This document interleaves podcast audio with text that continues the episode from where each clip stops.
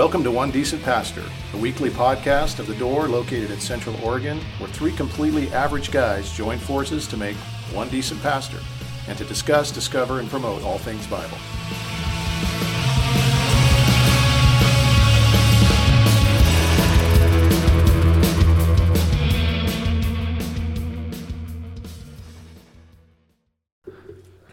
And we're live.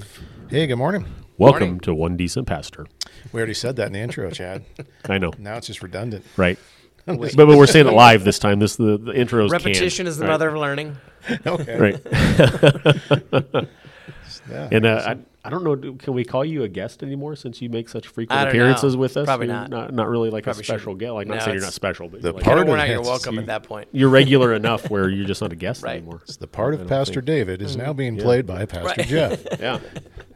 So we'll welcome Jeff. I probably should button my top button. So. Yeah. Get a little slickum in your hair. Yeah. Right? Get a flannel. I have to get more hair, I think, though. So.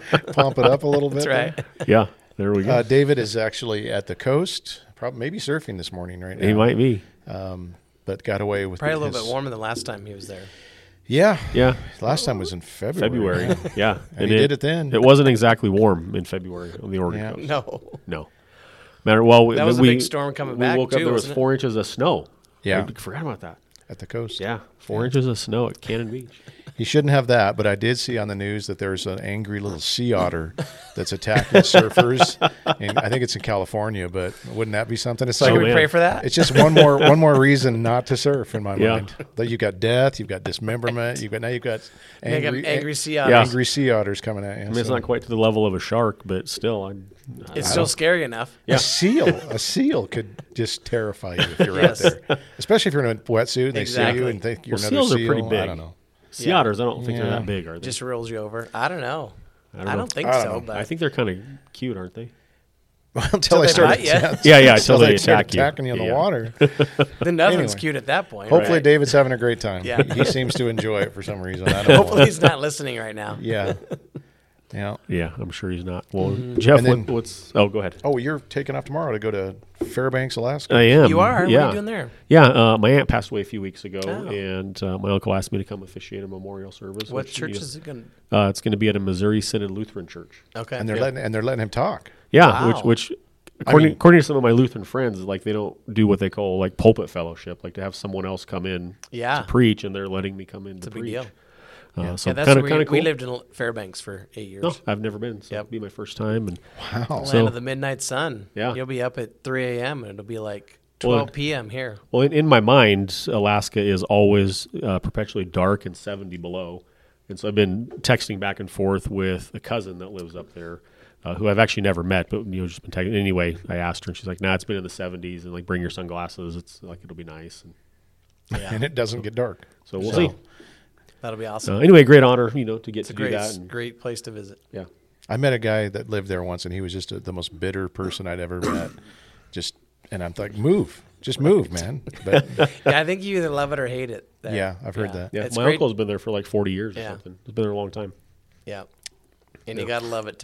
You got to endure the winters. 8 years is a long time, so you must have not hated it. No, we didn't. We love the people, the culture. Yeah. It's similar to, we feel like it's similar to Central Oregon, just the culture of people and nice. That, but it's, well, if you lived out there, so you might know the church, Zion Lutheran Church. Oh, yeah. Are you familiar with that? Yep. Yeah, just down the road. Pastor Andy, I don't know how long he's been there. Is that Farmers Loop Road? Do you know? I'd have to look it up. Yeah. I don't know. I think, because ours was, it was Bethel Baptist Church down on Farmers Loop. Okay. Well, Pastor Andy seems like a cool guy. You went from Bethel to Bethel? Right. Wow. Bethany. Oh, Bethany. I'm sorry. You're right. Yeah. That's an important distinction. Bethel to Bethany to Community Bible. There's a B in there at least. Yeah. Good. Yeah. The Bible's a good thing to have in your name. It is a good thing. For sure. Yeah.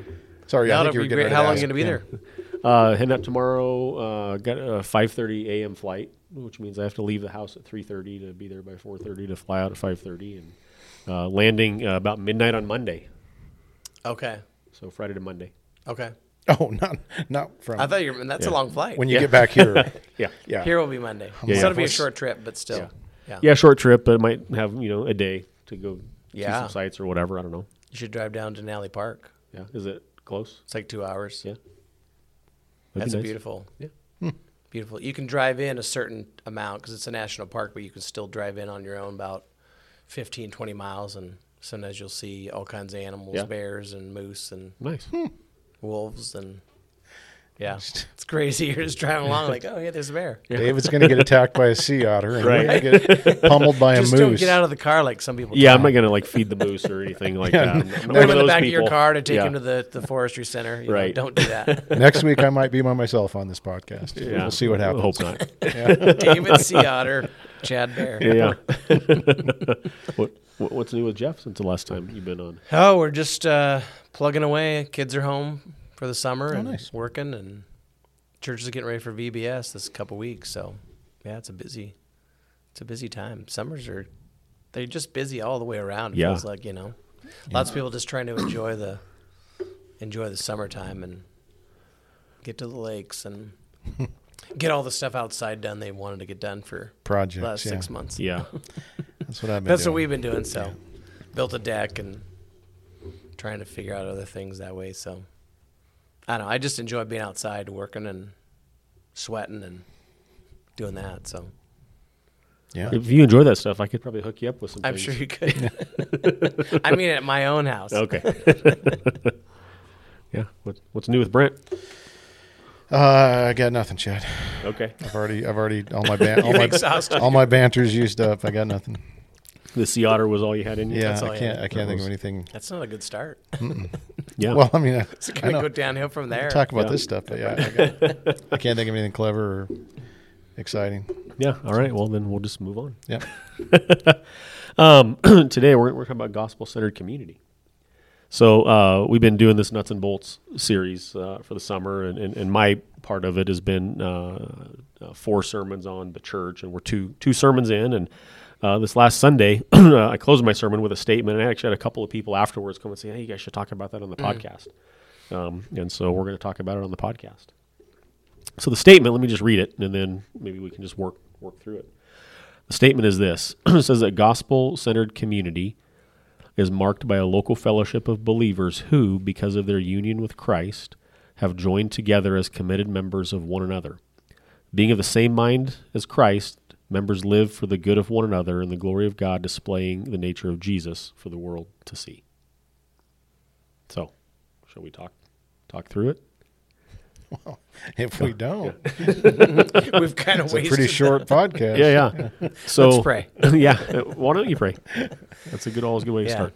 Lord, thanks for this day. Thank you for the chance to be with these brothers, and grateful for the privilege that you've given us to be shepherds of your flock and your bride, and we are grateful for that privilege and that responsibility. And we ask today as we, Lord, just unpack what it is to be a gospel-centered community, that you would give us wisdom and discernment, clarity, that we would all understand what that looks like and what that means in a world that so desperately needs the gospel, but Lord, so desperately needs a true and genuine community of believers that live out their faith and proclaim the gospel to the world by the way they do that. So we just pray that you would lead us and guide us today. It's in Christ's name we pray. Amen. So just right out of the gate, the first statement is gospel-centered community. What does it mean that our community is centered on the gospel? And maybe just like I was thinking about last night in preparation for this, just like there's all kinds of communities out there. There's all kinds of places where people find community, and not even bad places necessarily where people find community, but community is always kind of centered on something. And so you have, the car club, their community is centered on, their affinity for cars. That's certainly not a bad thing. You have the, the Kiwanis and the Rotary clubs, their community is centered upon, helping the community and doing good things. Again, not a bad thing at all. And then, but we're all kind of, I guess, wired for community, whether we know it or not. Right. And we find it somewhere centered on something. Yeah. And so the thing that makes the church different than all these other kind of clubs that are out there is that our community is centered on the gospel. What does that look like in the church that we're gospel-centered? What does it mean? It's at the center of our community. Well, it's funny because, you would think if you're a church that this would be true, but it isn't necessarily. No. There's a lot of churches out there that actually meet week to week as more of a social club or you know, similar to some of those different things you just mentioned. And so just because you're a church doesn't mean that you're gospel-centered necessarily, which is kind of tragic to think about. But gospel-centered just means that everything that you're doing kind of centers around the person and work of Christ. He's the binding, I don't want to say agent, but the thing that binds us together, the thing we have in common, the thing we celebrate. You know, you really would have no reason to come together apart from him being the common denominator. And so that's kind of the meeting point. And then from there, you know, it's probably going to manifest itself in different ways, but that's probably, as we go down the statement, we're going to do that more, but yeah. Well, I think you said it, I think the next statement talking about being joined together with, you know, with Christ, but also with his people. Yeah. I think that's the key aspect of it, as we center around Christ and the work that he has done on the cross for us and what that means now as we live our lives out in that community. That, I mean, I think in my mind, it means that, like, the gospel is like it's the focal point. It's whenever we're together, we're living it out, but we're also, I think, proclaiming it as well and helping people to understand what that means, you know, because I think that when you think about some of those different clubs, they do have something in common, but at the end of the day, it's much different than what we have in common through Christ, right? You know, and I think that you're right. I think that we're seeing it less and less of churches being gospel centered, even though they may talk about it. I mean, in fact, if you go and read through many church mission statements or whatever, some of them you won't even hear the gospel. Right. Well, and I think one of the telltale signs is when you're hanging out as a church, what is the conversation centered around? And if it's politics or sports or weather or whatever, you're probably not gospel-centered. Sure. When I get around other Christians, that the last thing they want to talk about are the wonderful truths of, you know, Jesus and what he's done for us in the gospel and theology and all these things. You know, if they want nothing to do with that, that's just a big, right. It's a, you know, telltale sign. It's a big red flag for me. Yeah.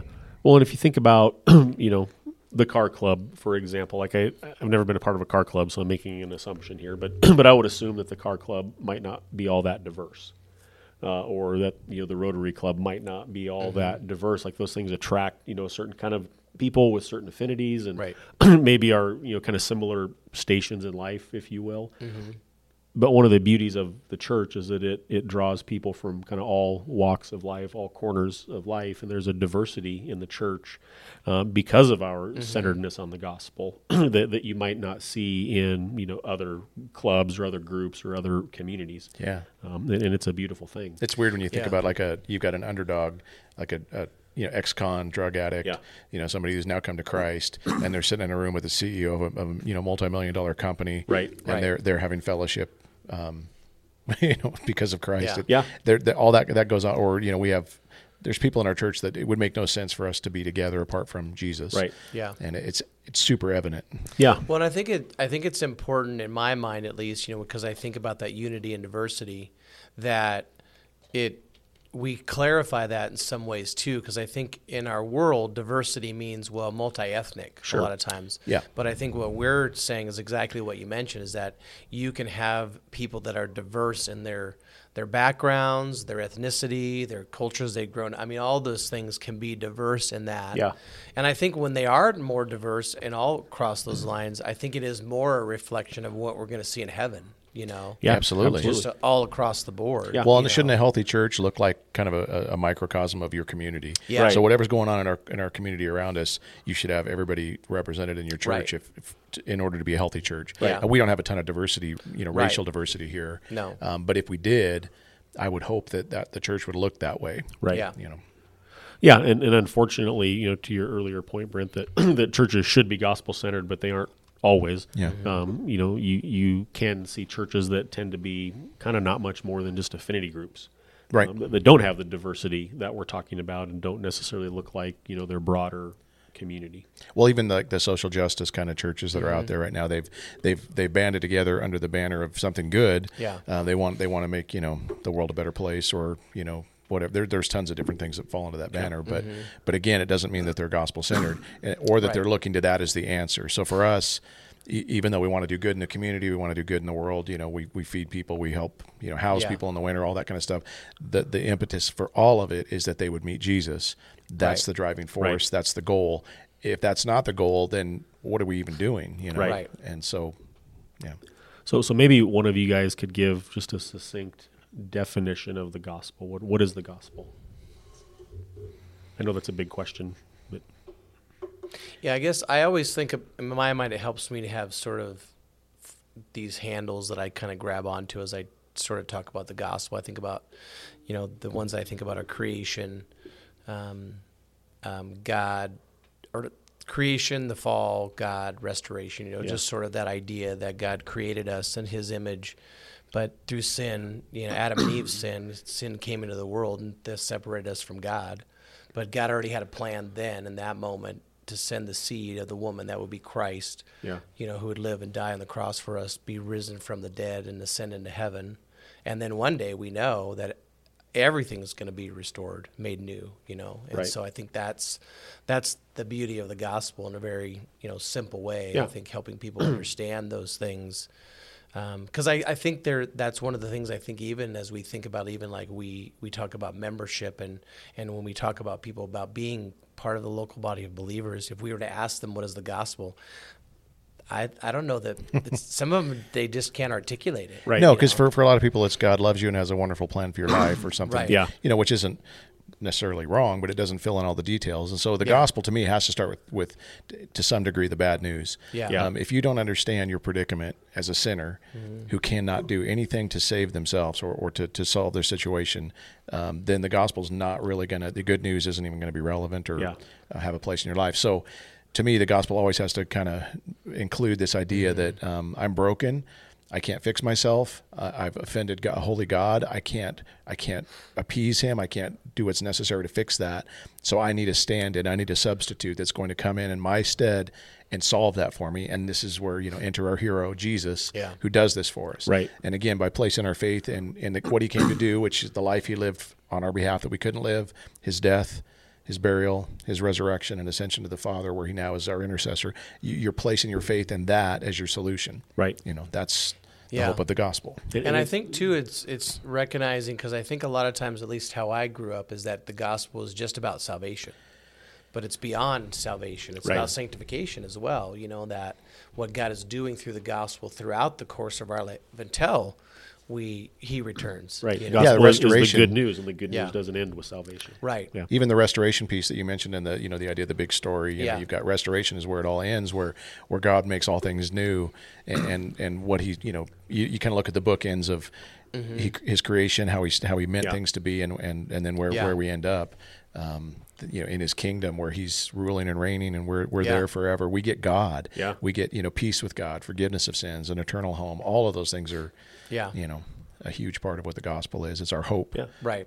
And it's because those things are true that, you know, the underdog and the CEO can sit in the same, you know, row together because the playing field is level. No, the ground at the cross is just, a savior, right? Absolutely. Yeah. In the car club, maybe the guy with the nicest car or the most cars gets to be president, right? It's uneven ground. Right. Yeah. But the gospel levels the playing field for us all, and that's why we can center a community around it that is diverse and has people from all walks of life. And I think it's the only way we can do that. Yeah. It's the great equalizer, I think. Well, it's interesting because you, not to go totally sideways on this, but right now you've got this idea of critical race theory and these ideas that people have to try to bring justice into society. Yeah. And so you have the oppressors, you have the victims, and when you think along these terms, you know, you're placing yourself in this one category over here that's you know, a good category, and you're placing other people in this bad category. I love what the cross does because it puts us all in the same bad category. We're all in the bad category. Right. We're all you know, the ones that have offended God and need to be rescued. And so it does away with all of that kind of stuff. That you know, that's going to do more for racial reconciliation, for leveling the playing field throughout society, if we do truly get the gospel. Yeah. Well, and where, again, not to go down the rabbit hole, but where that thinking falls short of, you know, things like critical theory is that there's no redemption. It's just that the categories, people change categories, and the cycle continues. Right. Right. And so there's no leveling, there's no you know, redemption in it, and that's where they fall short. Yeah, and I think the gospel, I think that's the key in all of the issues that we see going on in our society, from transgenderism to critical race theory, is I think it's a gospel issue. right? And so often I think even as Christians, we tend to want to focus on the issues or the outlying issue is what I think, but we fail to focus on the core issue is Christ and who he is, what he's done, what it means to follow him. But, you know, we get distracted, I think, by those other things instead of really focusing that in on, it's about the gospel. It's about who Jesus is. Well, yeah, the symptoms are going to vary all over the place, but it comes down to broken people that need to be made a new creation. And that's who we have in Christ. That's why when you come together in a gospel community where everybody understands that piece, you know, that they're desperate for a Savior, they now they have this salvation in Christ. It's a beautiful community to be a part of because it truly is family. Yeah. I would even say stronger family than blood often is. Yeah, absolutely. Because of what it, you know, what really is at stake in all of it. Yeah, because there's a rehearsing of the gospel as we're together, not just in our Sunday morning worship services, but in our Bible studies and our community groups and those sacraments. It's true. Yeah. Yeah. So we have a community that's centered on the gospel, right? A gospel that equalizes us, that puts us all as sinners in desperate need of a Savior. And so the statement goes on to say, gospel-centered community is marked by a local fellowship of believers. And I think this is important because we all just, you know, by virtue of our salvation belong to the universal church. Right. And for some people, that's good enough. For some people, that's all that they need. They don't see the greater need to be connected locally, you know, to a church. Let's talk about that. I don't want anybody up in my business. So, so the universal church is fine for me. Yeah, yeah. And then you got the extremists that might even say, well, like nature is my church, you know, or you know, out on the lake that's my church, you know, whatever. And it's a misunderstanding of the church. But why is it important that we include in this statement that it's a local fellowship of believers, not just the universal church? Why does that matter? Yeah, I mean, I think it's the only place the gospel can be lived out. And, you know, there's all kinds of different aspects of that come with it. There's a love that we find, you know. I mean, John 13 talks about the fact that they'll know we are Christians by our love for one another. Right. You know, I think there's accountability that comes with that. That means the one another's have to be together somehow, right? Yeah, you got to be – and I think, you know, I mean, I don't think you can read Hebrews 10 and miss the reality that the writer of the Hebrews is saying, look, don't forsake the assembling of yourselves together as the manner of some is, you know, and talks about the importance of that. And all the more, he says, as you see the day of the Lord drawing near. But part of what he says in there is that we're to spur one another on toward love and good deeds, you know, and that I think is part of that idea in the Proverbs of iron sharpening iron, you know, that there are times in our lives when we need some friction. We need people to rub up against us and times when we need to be corrected in things that we're thinking or doing, you know. But I think it's also there's a loving aspect of that comes with the gospel because we can't forget what we've been saved from and saved to in that sense, you know. So I think there's frankly, I think it's when we're not in gospel community locally, I think we're being disobedient. Well, and I would say putting yourself in danger even. Yeah. Right. You know, I think you're, it becomes pretty clear if you don't love God's people, if you don't love the people of God, then something's off. It doesn't mean that you'll get along with everybody or that you'll always have this, you know, emotional feeling. But, but when you've been adopted into a family, like the way God has adopted us in his family. He's given us a seat at his table. He's made us real kids with a real inheritance. Yep. You know, that's how you can tell if you're a real kid or not. If you get part of the inheritance, it's that's a big deal, and we do. Yeah. So we're co-heirs with Christ, it says in the scriptures. And so the fact that he's placed us in his family, and then we don't want to be a part of that family. We want to separate ourselves. You know? So when you think about what family is, how you're known and still loved, you know, there's acceptance, there's forgiveness, there's calling each other on, you know, your garbage. Yeah. There's all these things that you just talked about this is all what's good for us. Yeah. Part of the deal. And it's not a family that's perfect, but it's a family that's being made perfect. Yeah. Over, you know, that's the goal of this one. And it's a family we're going to be spending eternity with. Right. So that may not be true for your blood family. It might. Yeah. Hopefully it is. But this is a family that's going to carry on through eternity. And so, you know, might as well get used to the idea now, right? And jump in, you know. No, I think it's true. I think because I don't think that unless somebody's challenging those that are saying, well, I don't need to be a part of a body of believers, then they don't necessarily know the danger they're in. You know, it's sort of the idea I think of like, you know, the wolves that surround the sheep and they just separate them. pick one off from each. I mean, they try to get them separated from the flock. And I think that's what the enemy does by trying to convince people, well, you don't really need the church. Sure. You're a Christian. You know, you don't need to go to church with other people because... Even only going once a week and having that time of truth, you know, as opposed to what you're getting all throughout the week in the world. I mean, I can't imagine just not being a regular part of it. Even more than that, obviously, is the goal, is something that where you're living in a community throughout the week. But all this garbage that comes flooding in all through the week and the lies that are being told and what you can so easily buy into, God's good design is that you'd be part of a local church where you'd be, doctrine would be protected, you know, all of this stuff, truth tellers in your life is critical. Yeah. What would you say to people who would make the argument that like they've had a bad experience or they've been hurt by the church, maybe even things that have gone horribly wrong? Mm-hmm. Because there are plenty of those stories out there where people have been, legitimately hurt by the church. I just taught on this a little bit ago, but I mean, that's true of your family as well. Every one of us has been hurt by our family members, and you don't just leave the family. You work it out because you're family. That's what families do. And so if you've been hurt in the church, I mean, if you've been a Christian longer than 2 weeks, you've probably been hurt. You know, that's just the way it is. You're going to get hurt. But the bottom line is you've got to find a way to work through it and reconcile. Mm-hmm. That's what God's people does. And there is... You know, sometimes it's a misunderstanding and it can be cleared up. Sometimes one person's wrong and that can be, I mean, you know, it's something you've got to work through and figure out. And that's part of what the church does too, is that the pastors are there to help reconcile these things and to work through issues. But just abandoning that group and going to the next one down the road or the next one down the road. Right. At some point you're going to run out of places to go if you're not committed to solving it. So. No. Well, I think in part of your statement, you were talking about the idea of unity.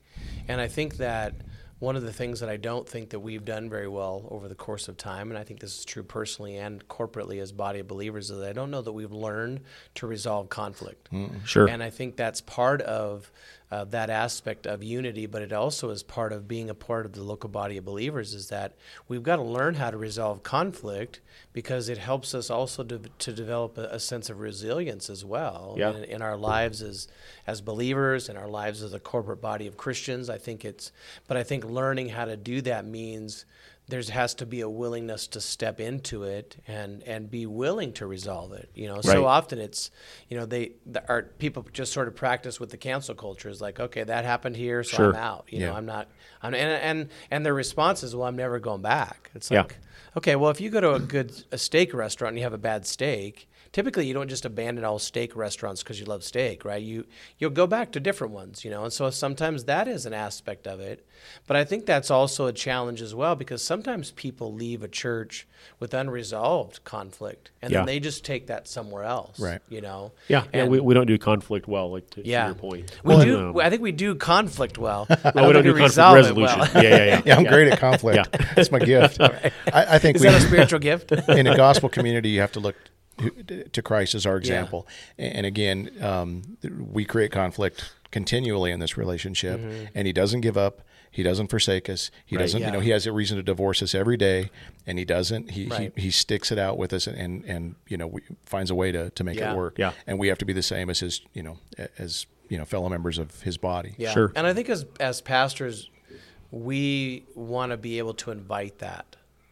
Yeah, we need to be approachable. I think sometimes we don't, you know, I as much as I'd like to think we're accessible and approachable, you know, not many people seem to come to us. It seems like not as many as I want to. Yeah. And so I don't know what that is. I wish I could figure it out. You know, it's like, am I just being more defensive than I realize, or why won't more people come and try to solve things? Right. You know, why do they just leave? And I think a lot of people just don't, you know, I don't like confrontation. They don't love those kinds of things. And so they'll give you a reason, but it's not the reason. Not the real reason. So nothing really ever gets solved. But I wish people would dig in and really figure this out. Yeah. We'll come back to union here in a second, but one thing I want to touch upon. So gospel-centered community is marked by a local fellowship of believers. So we have all kinds of people that participate in the church gatherings, that participate in kind of the function of the church and the life of the church. Not everybody's probably a believer, right? I've got a few people in mind. You're going to name names here? Yeah. Got a list. Which, you know, we're glad to have unbelievers in our midst and you have the opportunity to share Christ with unbelievers. But not everybody that's sitting in the chairs or the pews is a committed follower of Christ. Some people are exploring that. Some people maybe are just checking off a box for spirituality or whatever. But just, you know, not everybody's a believer who comes and joins the things that we do. It's nice when you have people who are coming that aren't believers that know they aren't believers. Yeah. Because they're there for a reason, they're exploring or whatever. That's great. Right. What's frustrating to me is that there's a bunch of people that are sitting in the pews week after week that aren't believers and don't know that they aren't believers. Right. And as much as you preach the gospel and preach, you know, the need for Christ and all this, it's like it just doesn't seem to get through. And that's the terrifying thing to me is that that you've got people that still haven't been reconciled to Christ that think they are in our midst. I don't know. I still that one bugs me. Yeah. It's sort of the, you know, I've heard it referred to as the religious lost. Yeah. You know, they have this idea that because they do this and this and this, that somehow they're believers in Christ. And at the end of the day, it's like, you're not. How do you, I mean, obviously it's the Spirit and the Word that awakens them to realize that. Yeah. But I think it is those challenging times when you're like, you know, the Bible, I think, does tell us that we're to produce fruit in keeping with repentance, you know, so you see that aspect of fruit in people's lives. But I think it's also one of those things. I think that's why every week we try to declare the gospel, because we know that there are unbelievers in our midst and those that know it and those that don't, you know, and trying to help them to understand and see that this is what Christ calls us to. And you know, think about the Spirit convicting of sin, of righteousness, and of judgment to come. Mm-hmm. You know, that's why I think we want to be faithful to proclaim Christ in the gospel every week. Yeah. You know, but hopefully, what you know, as far as a non-believer who knows they're a non-believer coming through your doors, we don't as a church create obstacles to you know, between them and Jesus, and that's something we have to always be thinking about and be aware of. If somebody wants to come into our doors and hopefully they feel welcome, they're going to hear God's word preached, and that's probably going to make them feel a little uncomfortable. Mm-hmm. That's okay, but as far as the testimony, and I think we're going to get into that maybe, but what they see when they come in and see the family of God loving each other, caring for each other, that the testimony and the witness, it tells them that this is different, and they should be able to connect the dots to Jesus is alive. Jesus is real. Right. He's really real. And that's what we want to see when you know, that's why bringing unbelievers into the mix is, you know, a missional opportunity for us. Yeah. Well, I think we see that in Acts chapter 2 when the church was born. Yeah. I mean, you know, we're not told that anybody sat them down and said, okay, here's the things that you need to do now that the church has come into being. It's these things just kind of happened naturally and organically. And one of the things that happened is that outsiders were looking in, seeing what was going on in the church, and it says people were added to their number daily. And then that they had favor with God and with all the people, and churches aren't always going to have favor with all of the people, but in this instance, you know, outsiders were looking in and saying, I don't know what's going on over there, but I need to go check it out, and then pretty soon they're part of it.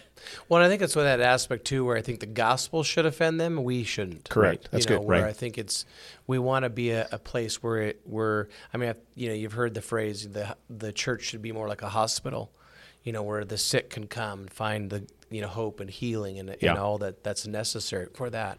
And I think sometimes in those churches that maybe aren't as welcoming or friendly or even kind, I think there's an aspect where it's like the Ephesians church, you know, in Revelation, where they've forgotten their first love. You know, and it's and so that love doesn't permeate in their midst, you know. Yeah. And so then people that are not believers maybe don't feel welcome at times, you know. And I think sometimes people can bring their own stuff as well, you know, and not feel welcome even if nobody does anything else. Yeah. But if they walk in and immediately like, you know, you don't dress like us, you don't vote like us, you don't, you know, all of these things, you can just start to pile up. Right. And all of a sudden they're like, oh, wow, I can't even get close to Christ because there's all this stuff in my way. And we definitely don't want to put those barriers up. Yeah, we can't have those barriers in there, which is a tricky thing because it feels like people would say, oh, you're just being seeker sensitive and you're not, you know. Doesn't mean you have to be, it's not an either or situation. We want to make sure people can come to the door. Through the door, not just the door. CBCs, well, churches, and hear the gospel, you know, and actually meet Jesus. Right. And clear the path for that to happen. Yeah, absolutely. Yeah, we don't want to be an obstacle to that. Yeah. So gospel-centered community is marked by a local fellowship of believers who, because of their union with Christ, have joined together as committed members of one another. So Romans 12 tells us that we're members of one another. What does that mean? I think it's, you know, in Acts 2 where it talks about, you know, how they kind of live that out, the breaking of bread, the fellowship, you know. Selling their possessions. I mean, giving to one another as they had need. Yeah. I think it's being involved in each other's lives because of Christ. You know, it's not just a Sunday morning thing in my mind. It's like, how am I interacting with other believers throughout the course of the week? You know, when I hear about things going on, am I calling that person, say, hey, I heard this is happening, can I pray for you? Or, hey, is there something we can do to help? Or, you know, those sort of things that are happening consistently, regularly, I think, as far as a gospel community is concerned. Because otherwise, I think it's just a Sunday morning thing. That's it. You know? Yeah, you can do a little bit of that on Sunday mornings. Right. You can get small pieces of that, but it's not going to be the same level. No. So it necessitates that you're actually involved in each other's lives to the point where you know if somebody's rejoicing, or you know if somebody's weeping, or you know they have this need. And when we see that happen, I think we have a kind of a committed core at our church that are doing that already. Right. Yeah. And literally the way that they shepherd each other, love each other, care for each other, it's amazing. Right. But there's so many Christians that kind of sit on the outskirts of that and don't ever really plug in for different reasons. Yeah. Some of it's accountability, some of it's hurt, some of it's, you know, and whatever. I think in paying attention to the Spirit's promptings, you know, and even when you're walking by somebody and you realize, like, something's not right, but I'm just going to keep walking to my seat, you know. It's like, I'll pray for you. Let's stop and say, hey, are you doing okay? You know, and even if that person doesn't want to talk about it, or they say they're fine, so they don't want to ask any more questions, it's still stopping and listening, and they know that person cared enough. Almost everybody that comes to church is still has brokenness in their life and is hurting. Yep. And if you don't create an atmosphere where people can be honest about that, if you just have to show up and just put on your smile and pretend like everything's okay all the time, you're not really going to have much of a gospel community. A gospel community is going to be a messy community, a beautiful mess, but a mess. And that's because we're all in process of being, you know, shaped and formed into the image of Christ. And I almost think there's something wrong if it's not a beautiful mess. Sure. Yeah. Right? Like, because you're not being real and honest about the struggles that you have. And so then you're creating an atmosphere where you have to pretend to be that. Yeah. When that's not really what's going on. I call it being from the fine family. Yeah. Right. I'm fine. I'm fine. Yeah. Well, because you're not going to be honest about what's going on. And I think I think it's important to recognize that there are times when, maybe more so as pastors, we feel more comfortable sharing our challenges and struggles with people. But I think there's also that aspect where it's creating a culture where we can just be honest about the struggles that we're having, even if we don't have to give any details, but just to simply say, actually, it was a hard week. If that doesn't start at the top, though, I mean, you know, if we don't set that example, it's going to trickle down one way or another. Yeah. It really, you know, nobody's going to participate if they don't feel like it's a safe place to do it. So. Right. One of the things I think we feel the need to combat as pastors a lot is just individualism in the church and consumerism in the church, and this plays into it. Like, we don't get this concept that we belong to one another, we're members of one another, and we don't get the concept of, like, the beautiful mess is maybe part of God's plan in His design for the church. Well, I think the fact that we're compared to a body, you know, everybody has a part to play, everybody's an important part. If the whole body's not working properly, nothing works well. That means the other parts are doing more and all that kind of stuff. If we buy into that idea, one, we have to create that opportunity as leaders. So if we make sure we do everything, you know, if you want it done right, you got to do it yourself, and you don't let anybody else do anything. Yeah. That's on us. Yeah. And then, you know, if the other people aren't willing to do their part, you know, the old 80-20 rule, you've got 20% of the people doing 80% of the work. Yeah. But somehow you've got to make sure that people know that they're, you know, welcome to join in and have an important part to play, and maybe don't overcomplicate the parts that need to be played. Sure. Maybe the parts are just checking in on people, praying for them, encouraging them, you know, inviting them over for dinner, those kinds of, you know, we don't have to, you know, it doesn't mean like you have to get up on a Sunday morning to preach a sermon, right? If you want to be a valuable part of the body. Yeah. I mean, pastoral care in the church is a team effort, right? It's not just for the pastors to provide pastoral care. Like, every member of the church should provide pastoral care for one another to some extent. Yeah. Right? Yeah. I think if people, like, on a Sunday morning, if you woke up and thought, because I think most people think, what am I going to benefit? You know, how am I going to benefit today when I come to church? Yeah. But if you walked in just thinking, I want to benefit 3 people today, somehow, I just want, you know, I'm not a goal setter, and I don't want to be this legal thing, but But, you know, I want to pray for somebody. I want to say something nice to somebody. I want to encourage somebody. Just whatever it is. I want to get somebody a cup of water, whatever. Just think I'm there for somebody else that day. Right. It'll change. It'll change everything. Yeah. If everybody did that, wow. If you only come thinking of yourself, you know, oh, the music didn't really do much for me today, or the sermon was kind of dry today, or, you know, well, if it were about you, that would probably be you know, pretty important. But it's not the case all the time. Well, in Ephesians 4, I think, you know, is a key to that is equipping God's people for works of service. That's what we're called to do. You know, and I think that's part of what we have to be able to admit is that if we aren't seeing people involved in serving. Right. We can't blame them. That's our responsibility. Right. You know, it's our job as pastors to equip them. Yeah. Maybe they haven't been equipped, you know, or maybe they don't know where the best place is for them to serve. Or that is interesting, though, because the equipping part, I think so often we just think more Bible knowledge, more Bible knowledge, which is important. But sometimes it's not always that. It's acts of service. How do we mobilize people to serve one another and you know, and we're good at creating programs and then trying to put people in the programs. But it's like, there's got to be probably a more natural way to do this. And I think it comes down to more when you're just spending time together in homes throughout the week, you know, when the church gathers, it just naturally starts to happen. A need shows up. Somebody's like, oh, I can meet that need. Yep. You know, it's just much more of an organic thing than a programmatic thing. Right. The statement goes on to say that being of the same mind as Christ, members live for the good of one another. So we're committed members of one another. The Bible tells us that we belong to one another, but we should also live for the good of one another. And I think of, you know, Philippians 2, where it talks about being of the same mind of Christ, to consider others better than yourself.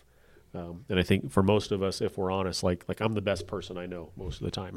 Right. Like most of us, we think pretty highly of ourselves. And the Bible tells us to consider others better than ourselves. And that's a difficult thing. Yeah, I can do things for the good of me. Yeah. I don't want to brag, but I'm good at it. Sure.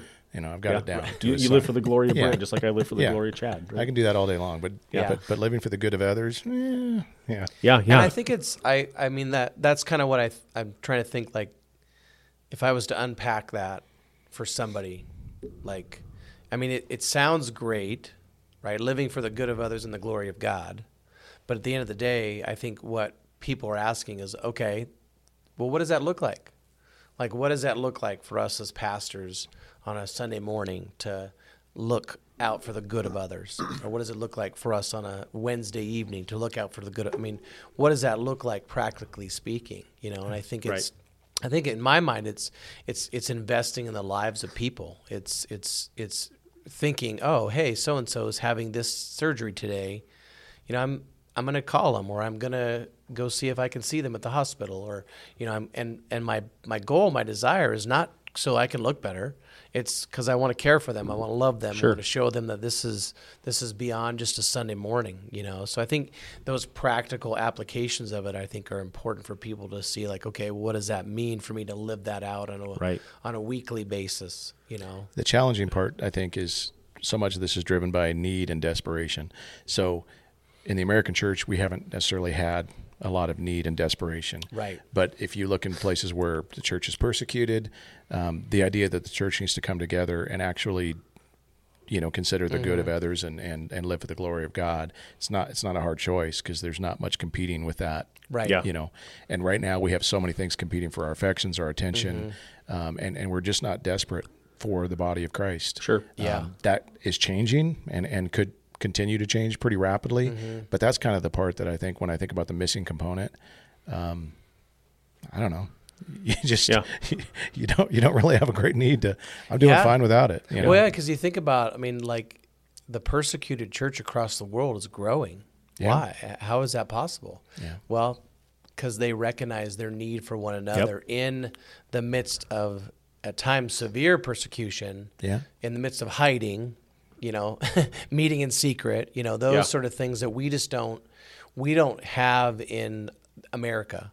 Yeah. I think that's going to happen at some point where we're going to recognize we need this body of believers because of the things that we're going to face in our world outside of the church.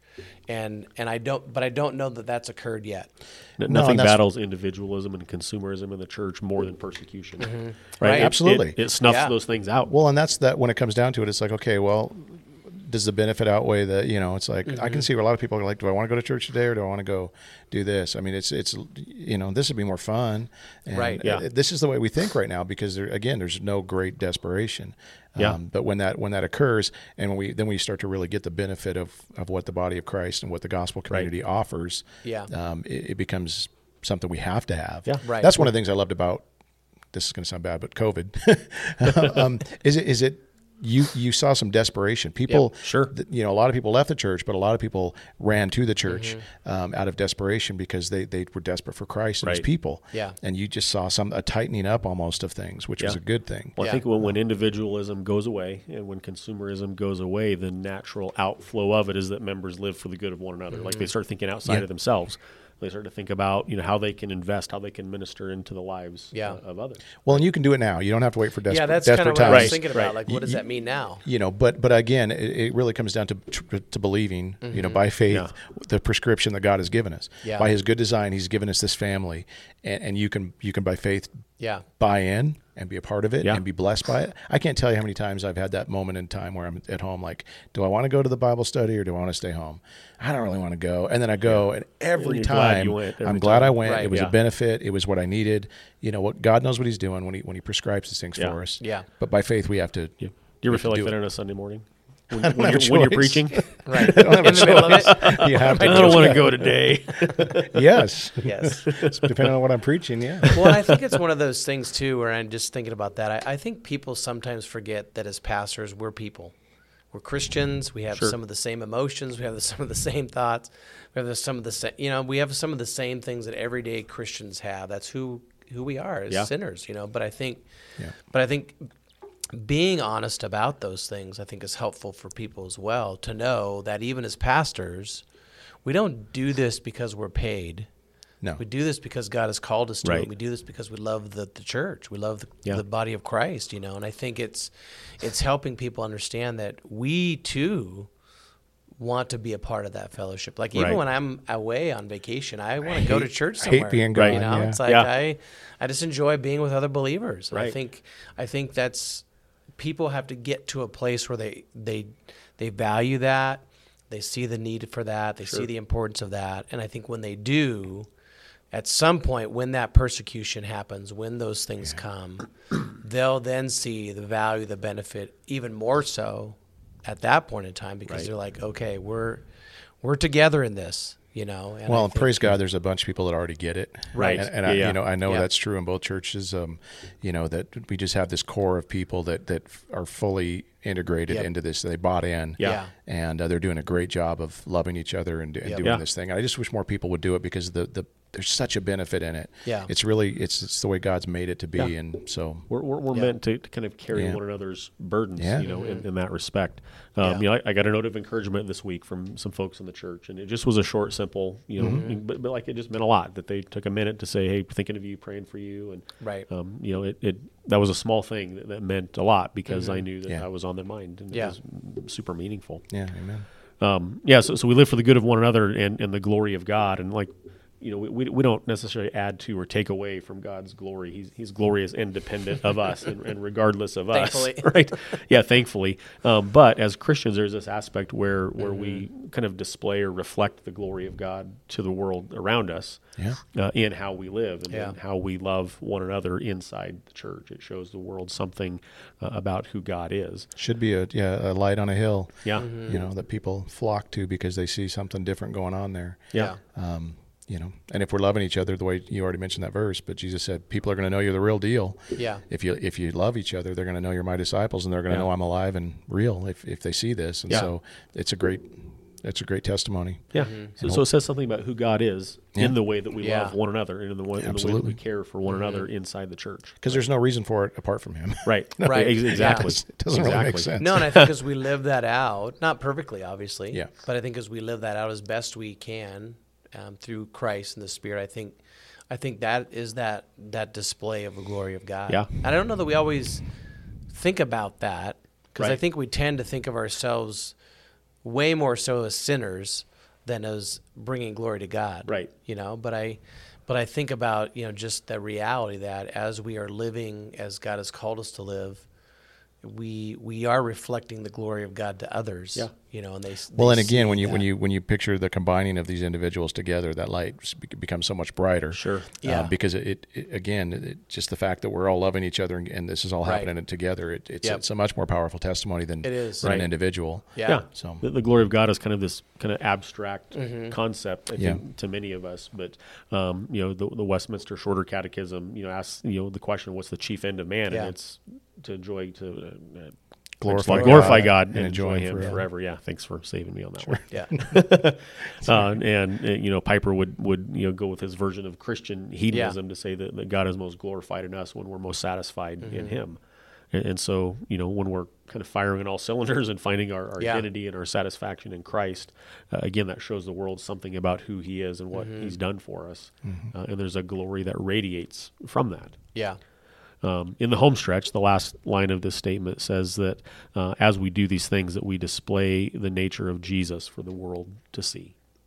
And so these things are most fully shown to us in Christ, right, and in what He did. Yeah. Talk about that for a second. Well, I think we already kind of touched on it, but again, people should be able to connect the dots to the fact that Jesus is alive and that He's really real. He really did what He came to do, and you know, and it worked.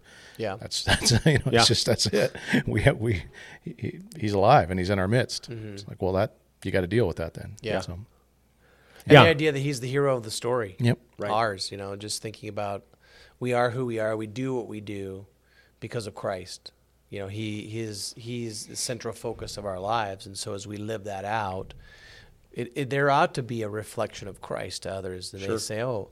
Wonder why do you do that, or why do you how come you don't talk like that, or why do you know, and to be able to say, well, it's because I'm a Christian and Christ is my life, so that's why, that's who I want to exemplify, that's who I want others to see. You know, I think that's the testimony that comes out. It ought to come out. You know, and even I'm the not question saying it's perfectly, but it's what's the reason for the hope that you have, right? Yeah, you know, and again, that's again in the context of suffering. Things aren't going well for you, and yet you still have a hope. You're still like over there doing this zippity doo dah thing. What's that about? Well, and I think that's when it's most evident. Absolutely. Like, oh wow! Which again, the opportunity for us as a church in this in the culture that we're living in right now, that's becoming darker and darker. Yeah, I mean, what a great opportunity we have to band together. Yep. You know, for the glory of God and for the good of one another, and the testimony that's going to bring. You know, I just think people are going to get more and more desperate for hope. Yeah, yeah. And if they see us as a light on a hill that they can come to, and get it. Yep. You know, I'm excited about what the possibilities are, because the church is. It's a mess, but it's a beautiful mess, and it's His bride, the bride He chose, with all of her flaws and imperfections. Yeah. But man, what a wonderful thing, the church. You know, I cannot imagine not being a part of it. Yeah. Well, and I think that's the thing, is He's redeeming and sanctifying her, so that one day, you know, when beautiful we get bride, to the great marriage supper of the Lamb, it's like, you know, it's incredible to fathom that, and I think wanting people to be a part of that. You know, I think about that parable where He sends people out to invite Him in, and these people don't want to come. We'll go to these people, and they don't want to come. And he just keeps going, because he wants people to respond. I mean, God's so patient in His love for us that He's like, I'm continually giving people opportunity to respond before Christ returns. And it's like, you know, I think that's part of being a part of the church, and that's what our mission is to share that good news of the gospel with the community we are in, but I think the community that we also live in. I think that's the critical aspect piece to it as well. But. You had mentioned earlier kind of a mnemonic device of creation, fall, redemption, restoration. There's another one that's God, man, Christ response. You know, God created, mankind sinned, Christ redeemed, and then like it begs a response. Like if all that's true, it begs a response. Yep. And as we display the nature of Jesus for the world to see, it begs a response from people to embrace Christ or to reject Christ. Yep. And that's the mission of the church, is to display and to declare the good news of the gospel of Jesus Christ. Yeah. So that people will respond to it. Mm-hmm. Right. So gospel-centered community is marked by a local fellowship of believers who, because of their union with Christ, have joined together as committed members of one another. Being of the same mind of Christ, members live for the good of one another and the glory of God, displaying the nature of Jesus for the world to see. Any final thoughts? Amen. Amen. All right. I always tell people, get up, get dressed, and get to church. Sounds bossy. Man. Yeah. And not just Sunday. Yeah. Right. Right. You ain't the boss of me. That's right. We obviously know that. That's a good note to end on, that Jeff ain't the boss of us. That's right. But go to church. Should have called it that. Hindsight. Oh. But right. Jesus is. Right. Yeah, Jesus is our boss. Yeah. All right. We'll see everybody next week. We're going to pray? Yeah, go for it. Oh, well, you can just cut us out? Well, sometimes we do. You're going to pray. Yeah. I don't know. Brent's going to pray. I want to pray for you. Jeff, pray at the beginning so you can I want to pray for you. Yeah, pray for Chad as he goes. Oh, thank you. Yeah. Father, we're grateful for who you are in light of who we are, Lord. It just is amazing to think that you would go on a rescue mission to save people like us. We're just in awe of that. We thank you for Christ. We thank you that you've built this thing called the church that we get to be a part of. What a privilege it is to be adopted into your family. And we just ask, Lord, that people would value that and see the benefit of it. And even if they've been burned before or hurt before, that they might just come back and become a functioning member of the church. Thank you that you are going to restore this family that you've created into this beautiful thing for all eternity, and for making a way for us to be a part of that. Lord, I pray for Pastor Chad as he gets ready to go to Alaska, that you'd give him a safe trip and just to help him to see amazing things along the way. But mostly, Lord, as he gets to go and be a part of his aunt's funeral, we just ask that your hand would be upon him, that he would be able to proclaim the gospel, this thing we've been talking about today, in a glorious way, Lord, and that it would impact people. And so just be with him, be with his family, and help him through this time, we ask in Jesus' name. Amen. Amen. See everybody next time.